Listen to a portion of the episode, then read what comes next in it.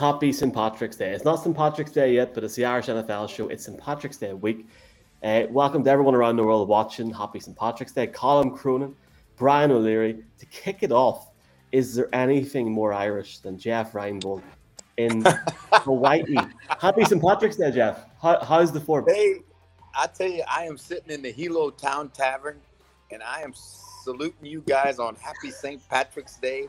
I know it ain't the day, but every day is St. Patrick's Day with you Irish characters. Jeff, I, I love how how you've like you were you were over with us. We had a great time here in Dublin. Um, but you I, I can see you've enjoying the sunshine, enjoying being back in the the surf in uh at, back home. Um, I, I'm wondering, are you enjoying the the arms race that's taking part place in the AFC West? We have we've got Russell Wilson, we've got Khalil Mack. This is the most stacked division in football. I, am gonna tell you something now. How about the quarterback playing that division alone, right? I mean, when you when you think David Carr might be the like bottom end of the quarterback barrel in your division, I'd say you got a pretty strong division. And it's going to be every week in that league in the interdivisional play is going to be dogfights. And now Khalil Mack you know, to line up across, you know, and Bosa and Mack on coming off the edge, you better, you know, you better find some tackles quick to protect that quarterback. Jeff, and imagine the Chargers saw what's happened this week and said, oh, "We better go get a player that can go after these quarterbacks in the division." Because Mark, I uh, think, it's I, Mark, I think you're exactly right. That is, you know, what's going to happen now. You watch how the draft works too. There's going to be a premium on edge rushers. There's going to be premium on guys that can push it from inside. And you know, here here's the thing that is kind of a recognized uh, belief in in uh, coaching that the rush helps the back end way more than the back end helps the rush.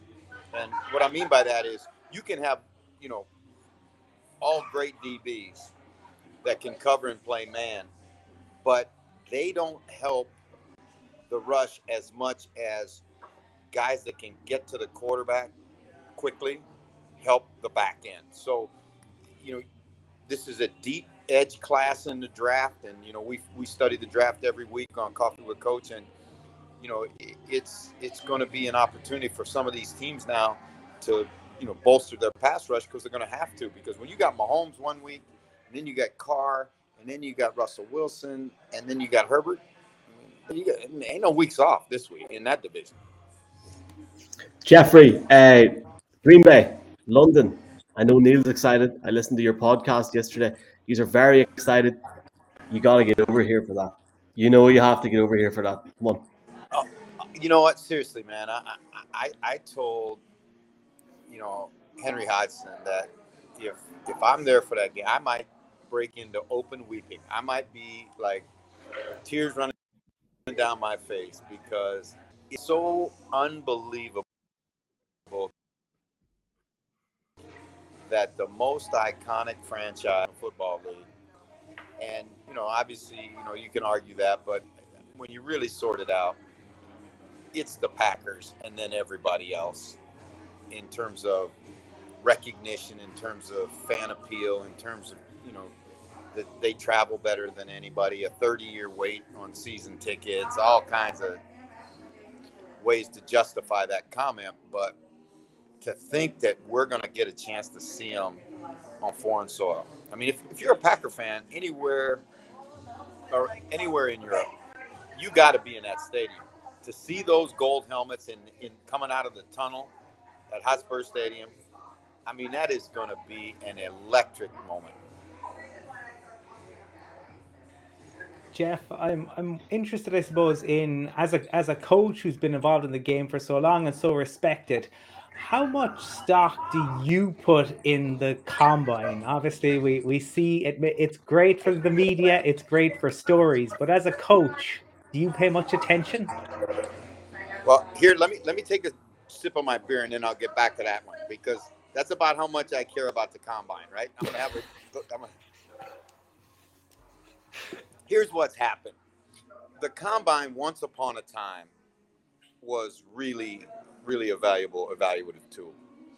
But what has happened now, it's become basically um, a, a made for TV event. Not that's not to say that you're not going to get information there, but you're going to test these guys. You're going to have personal workouts with them. You're going to have them to your place. You're going to go to their place. You're going to go to their pro days. You're going to poke, prod, do everything. I think where there's value is obviously the medicals is really, really important. And then also what you can find out about them as you're around them. Because the players have become so skilled at the interview process. Let's say that you're my client and I know you're going to be interviewed, you're going to the combine. I'm going to spend a bunch of time with you to make sure we'll go through mock interviews, we'll make sure that you look me in the eye, that you do all the things that you're going to be evaluated on. And that may not even be you, but in that small, because they only get a very small time with these guys. I think it's 15 minutes. So that's why you hear about all these crazy questions that they get at the combine. Like, are you a dog or a cat? Right.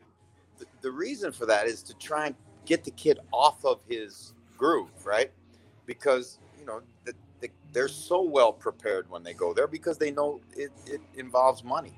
Now, we watched the DB from Baylor run the fastest time, I think, second fastest time, maybe John Ross ran the fastest but you're talking about four two something, which is ungodly fast.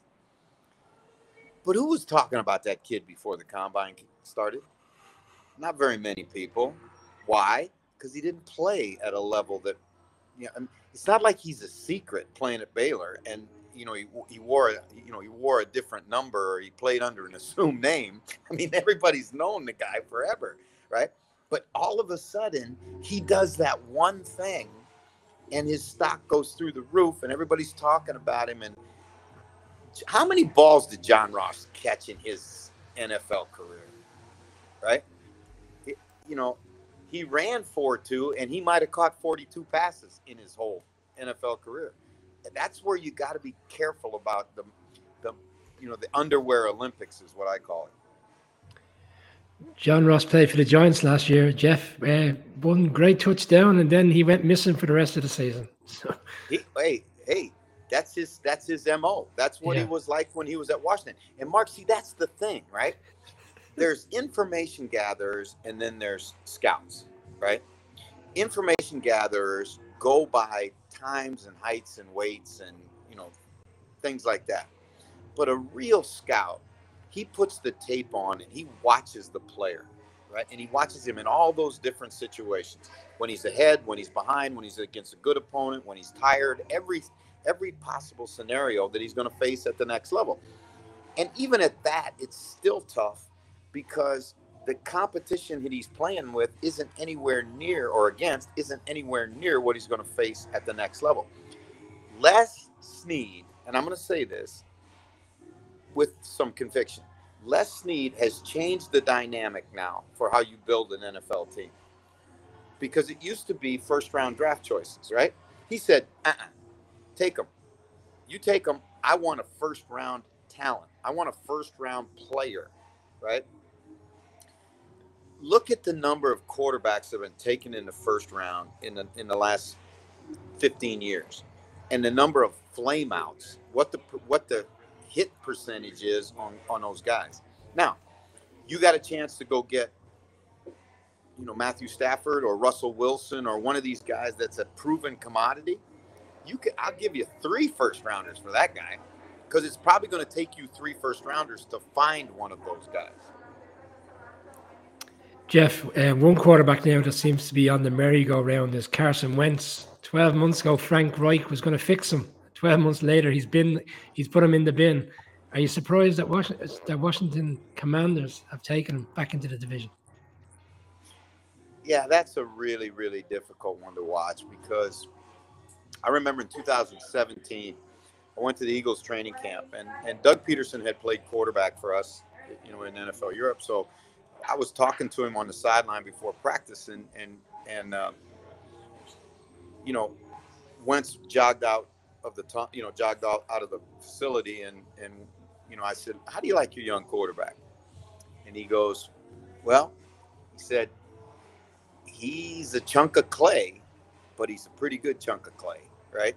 Meaning that he was he was raw, he was underdeveloped, but the but what's happened is he's never really taken that step, right? And you know, he, it, it, fell apart on him in Philadelphia. Then Indianapolis brings him in with a promise of he's going to be the, you know, the guy that can put a good football team over the top. He'd have better talent around him, better offensive line, all that stuff, and he'd really be able to play. And in one season, one season, they say we've seen enough, and they get rid of him. That that doesn't bode well for his future in Washington or anywhere, really. I mean, now I'm I'm rooting for the player because I always root for guys to, you know, have a comeback story. But the you know the the last two stops have not, you know, been good. Jeff, just to finish off this introduction interview to our Paddy's Day special with Colin and Mark here and myself, tell me this: Have you any St. Patrick's Day uh, traditions in Hawaii or Canada or London or wherever you are. We all know you that you love the black stuff. You, uh, Jeff, no, don't, don't drink Guinness. You know I, I don't drink. We put that out there. I, he doesn't like Guinness. I actually, I actually thought about ordering one and just having it sitting here so I make you happy.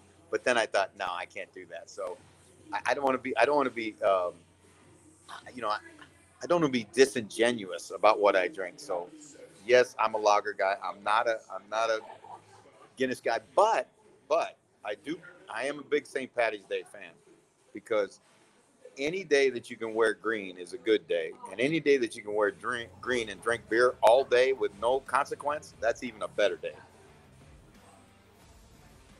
Jeff, you are always a, gentleman when you join us on this show. Uh, we always, always enjoy having you on. We want to wish you a happy St. Patrick's Day, and uh, we look forward to uh, to catching up with you again in the not too distant future. We say the league is never boring, but every every single week it seems that there's a new a new story, a, a new development. Uh, you know, you have you have coffee with coach as well, which is uh, tomorrow night. Go- tomorrow night. It's going to go throughout the, the off season as well. But uh, you are always a big supporter of the Irish NFL show. So on our St. Patrick's Day special, it's only fitting that you are the lead guest. Sláinte, fellas, sláinte.